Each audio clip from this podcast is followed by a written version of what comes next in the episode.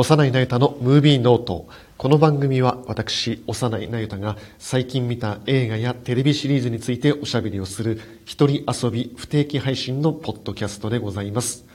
今回は2月に日本で公開をされますアリ・アスター監督の新作「某は恐れている」を話したいと思います。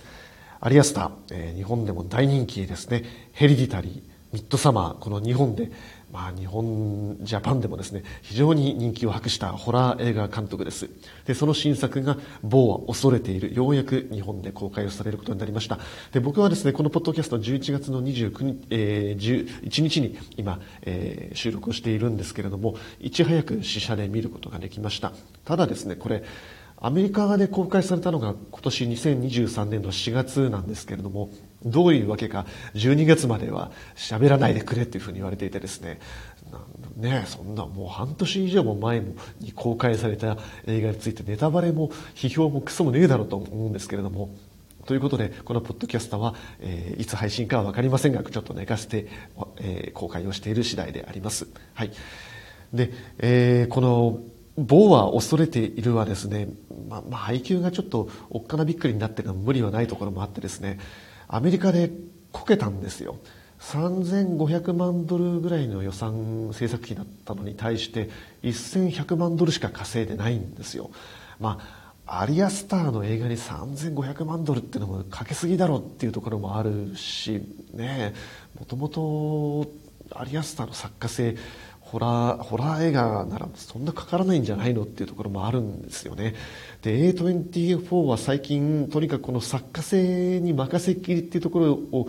軌道修正をするっていう方向を打ち出していてですね、もうちょっと、あの、大衆向け商業主義に舵を切るというふうに最近話をしていますね。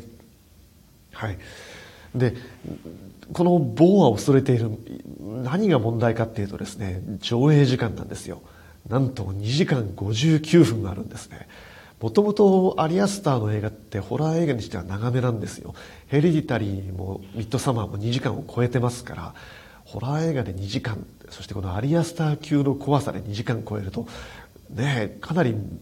見る側としては精神状態との戦いになってきますよ。それが2時間59分って、映画は今回の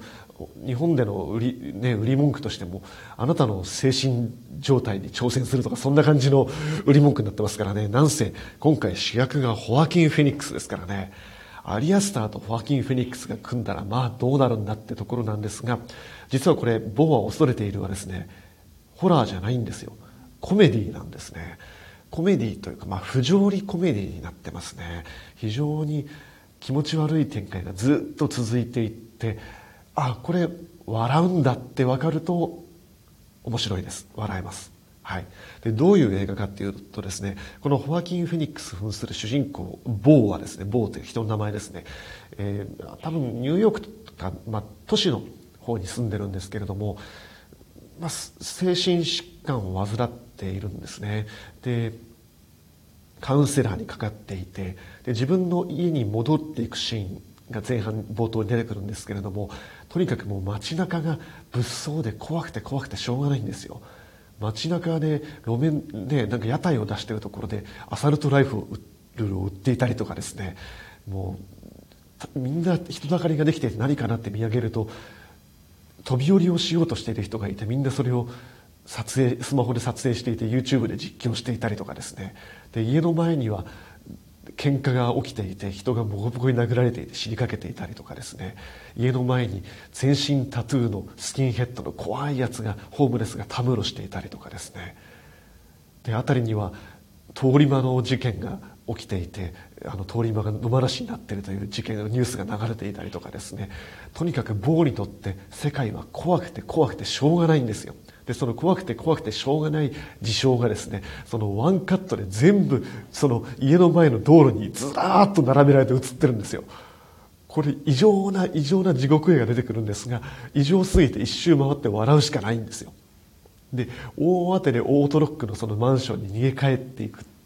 でその自分の部屋に入ってくまでも怖くてしょうがないんですよ。もうマンションのあちこちの部屋からもう怒鳴り声とか聞こえてきてですね。もう周りの住人が怖くてしょうがないんです。でようやくその部屋に入っていって鍵を閉めてチェーンをかけてで夜寝てるんだけれども隣の部屋からはものすごい騒音がガンガンガンガン聞こえてきてそうすると自分の部屋のドアの下の隙間からふっとメモ帳を入れられるんです。そうするともうちょっと音を下げてくれませんかって書いてあるんです。いや俺じゃないしなどうしようかなと思って困ってそのまま寝るんです。そうすると眠れなくてね2時間後ぐらいにそうするとまたメモが差し込まれるんです。お願いだから音を下げてくださいって書いてあるんです。俺じゃないしなと思ってまだ寝れない。それとするともうちょっとすると音を下げろっつってのが分かんねえのかおい。っていう怖いメモが入ってくるんです。寝れない寝れない寝れない。怖くてしょうがないんですよ。でも寝ないと明日の朝には実家に帰るんです。お母さんが待っていてお母さんに明日の何時の飛行機で帰るからねって電話しちゃった後なんです。お母さんのことが怖いんですよ。お母さんとは何か非常にうまく関係がいっていなくてお母さんを恐れていてで予定した通りにちゃんと帰らないとまたお母さんに怒られるんです。だからちゃんと寝て朝の飛行機に乗って帰らなくちゃいけないのに寝れない。怖くてしょうがない。ということが延々この3時間中30分ぐらい続くんですよ。もう勘弁してくれっていう感じなんだけれどもこんな調子で続いていくんですよね。でこの映画大体その3部構成ぐらいになっていて坊が町から出ていく。そして町から出ていろんな事情があってある家族にの家で養子として育てられるんですよ。この40を過ぎているホアキン・フェニックスが養子になるんですね。っていう話がまた不条理コメディとして続いていって。そしてその坊がですね実家に帰る途中で森の中に迷うと移動劇団のテントキャンプにたどり着くミッドサマーみたいな町が村が出てくるんです。っていう話があって。そしてようやく実家にたどり着くっていう何章かに分かれているんですね。っていう自分が家に帰れるかお母さんのもとに帰れるかっていう、まあ、オデッセイみたいな話になっているんですよ。これ何なのかなと思って見ているとその今までのアリアスターの作品「ヘレディタリー」とか「ミッドサマー」のモチーフが何度も何度も出てくるんですね。各所に出てくるんです。でこの「ヘレディタリー」「ミッドサマー」を見た時にのそのアリアスタのインタビューがですね自分の家族に起きたごく私的なことプライベートなことにをモチーフにしてるっていうふうに言ってるんですよ。あの映画を見た人はマジでかって思いますよね。あんな恐ろしいことが実際にあったのかあんなことをも元にして作った映画なのかと思いますよね。で僕そのインタビューを読んヘリヘリタリーの時なんですけれどもインタビューを見てすぐ合点がいったんですよあなるほどねと思って多分アリアスターの家族の誰か多分お母さんだと思うんですけれどもメンタルヘルスの問題を抱えている人がいてそしてミッドサマーを見た時に思ったんですが多分誰か死んでる亡くなってるんですよねご家族が。っていうことがモチーフになってるんじゃないかなと思ったんですよ。でこの「棒は恐れている」を見てそれを、まあ、かなり確信をしましたね。その最終チャプターのところお母さんのいる実家に戻るとその家がですねヘリディタリーの家とほぼ同じなんですよあの家をもっと豪華にした大きくした面積的に大きくしたような家なんですよねで屋根裏部屋があるんですよ。でその屋根裏部屋をボーはすごく恐れている。トラウマに感じてるんですね。屋根裏部屋といえばヘレディタリーの本当に非常に重要な恐怖の頂点に達するようなシーンで出てきた場面ですよね。でそこでヘレディタリーの主人公の男の子は「お母さんごめんなさいごめんなさい」って泣きながら叫ぶんですよ、まあ、そこがもう映画の恐怖のピークでしたけれどもあれと全く同じシーンが出てくるんですよね。でこのお母さんっていうのがこのヘレディタリーでトニ・コレットが演じていたお母さんと全く同じキャラクターなんですよ。非常に抑圧的でおそらく精神的な病を抱えていてで息子を支配しようとする子供を支配しようとする。今回のその「某は恐れている」ではパティ・ル・ポーンというアメリカの舞台女優大女優が演じてるんですけれども全く同じ構成なんですよね。そしてミッドサマーであの時主人公のフローレンス・ピューがその家族の問題から離れてある種その癒しを求めて旅行に行った先がそのミッドサマーの村でしたけれどもこの「ボーは恐れている」でもボーがたどり着いたところでその演劇人たちの村がある種心の安らぎを一瞬でも得る場所であるんですけれどもアリアスターがセルフパロディ的に過去の作品のモチーフを使い回してるっていうふうには安易に思えないんですよ。明らかに同じモチーフを同じ形で必要に繰り返しているところにこれは作家として使い回しているモチーフではなくてやはりアリアスター個人とし体験から基づいている強固な原型なんだろうなっていうことが伺い知れてくる伺い知れてくるだけですよ。彼は全くその辺は口を開いていないのであくまで予想するにとどまる話ではあるんですがっていうふうに感じるんですよね。闇が深いなと。これを3時間かけてやるんだっていう。だってねヘリヘリディタリー見た時ももう十分だろうと思いませんでした。あのあの強度に。ねえ。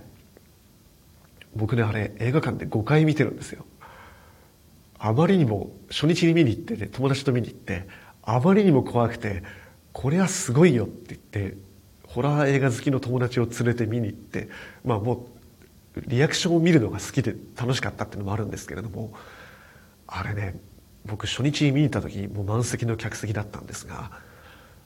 もう最後の最後の本当に恐怖の頂点に達するシーンで僕の後ろの方に座っていた後方に座っていた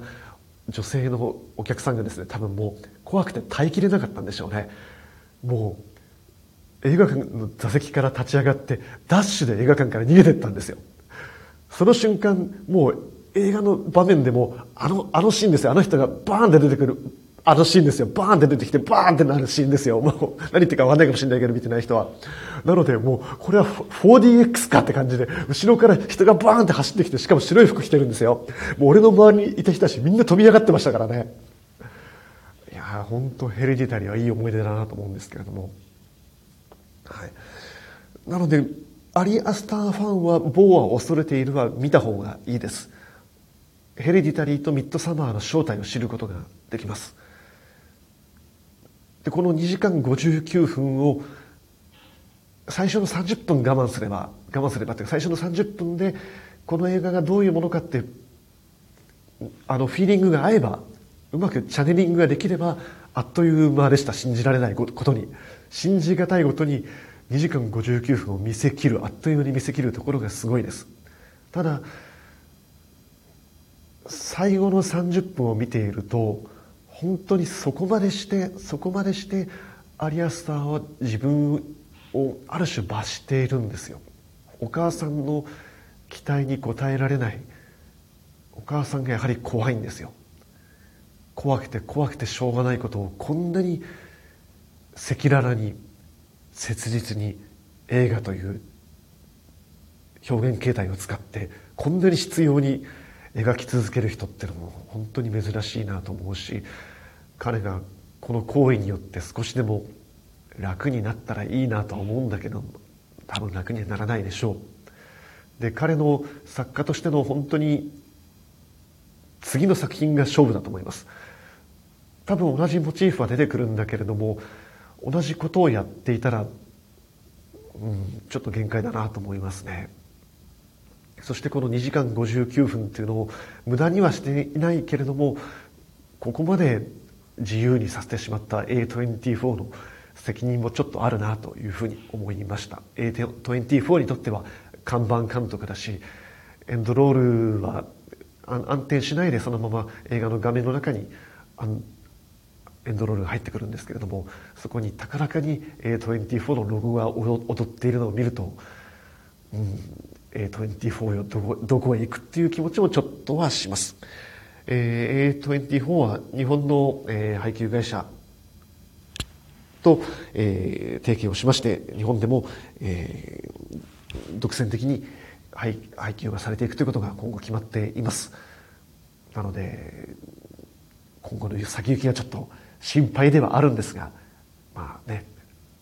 アメリカで公開された映画が日本でもそんなに間を置かずに見ることができるんじゃないかなというふうには思うので期待したいと思います。はい。ということで今回は棒は恐れているでした。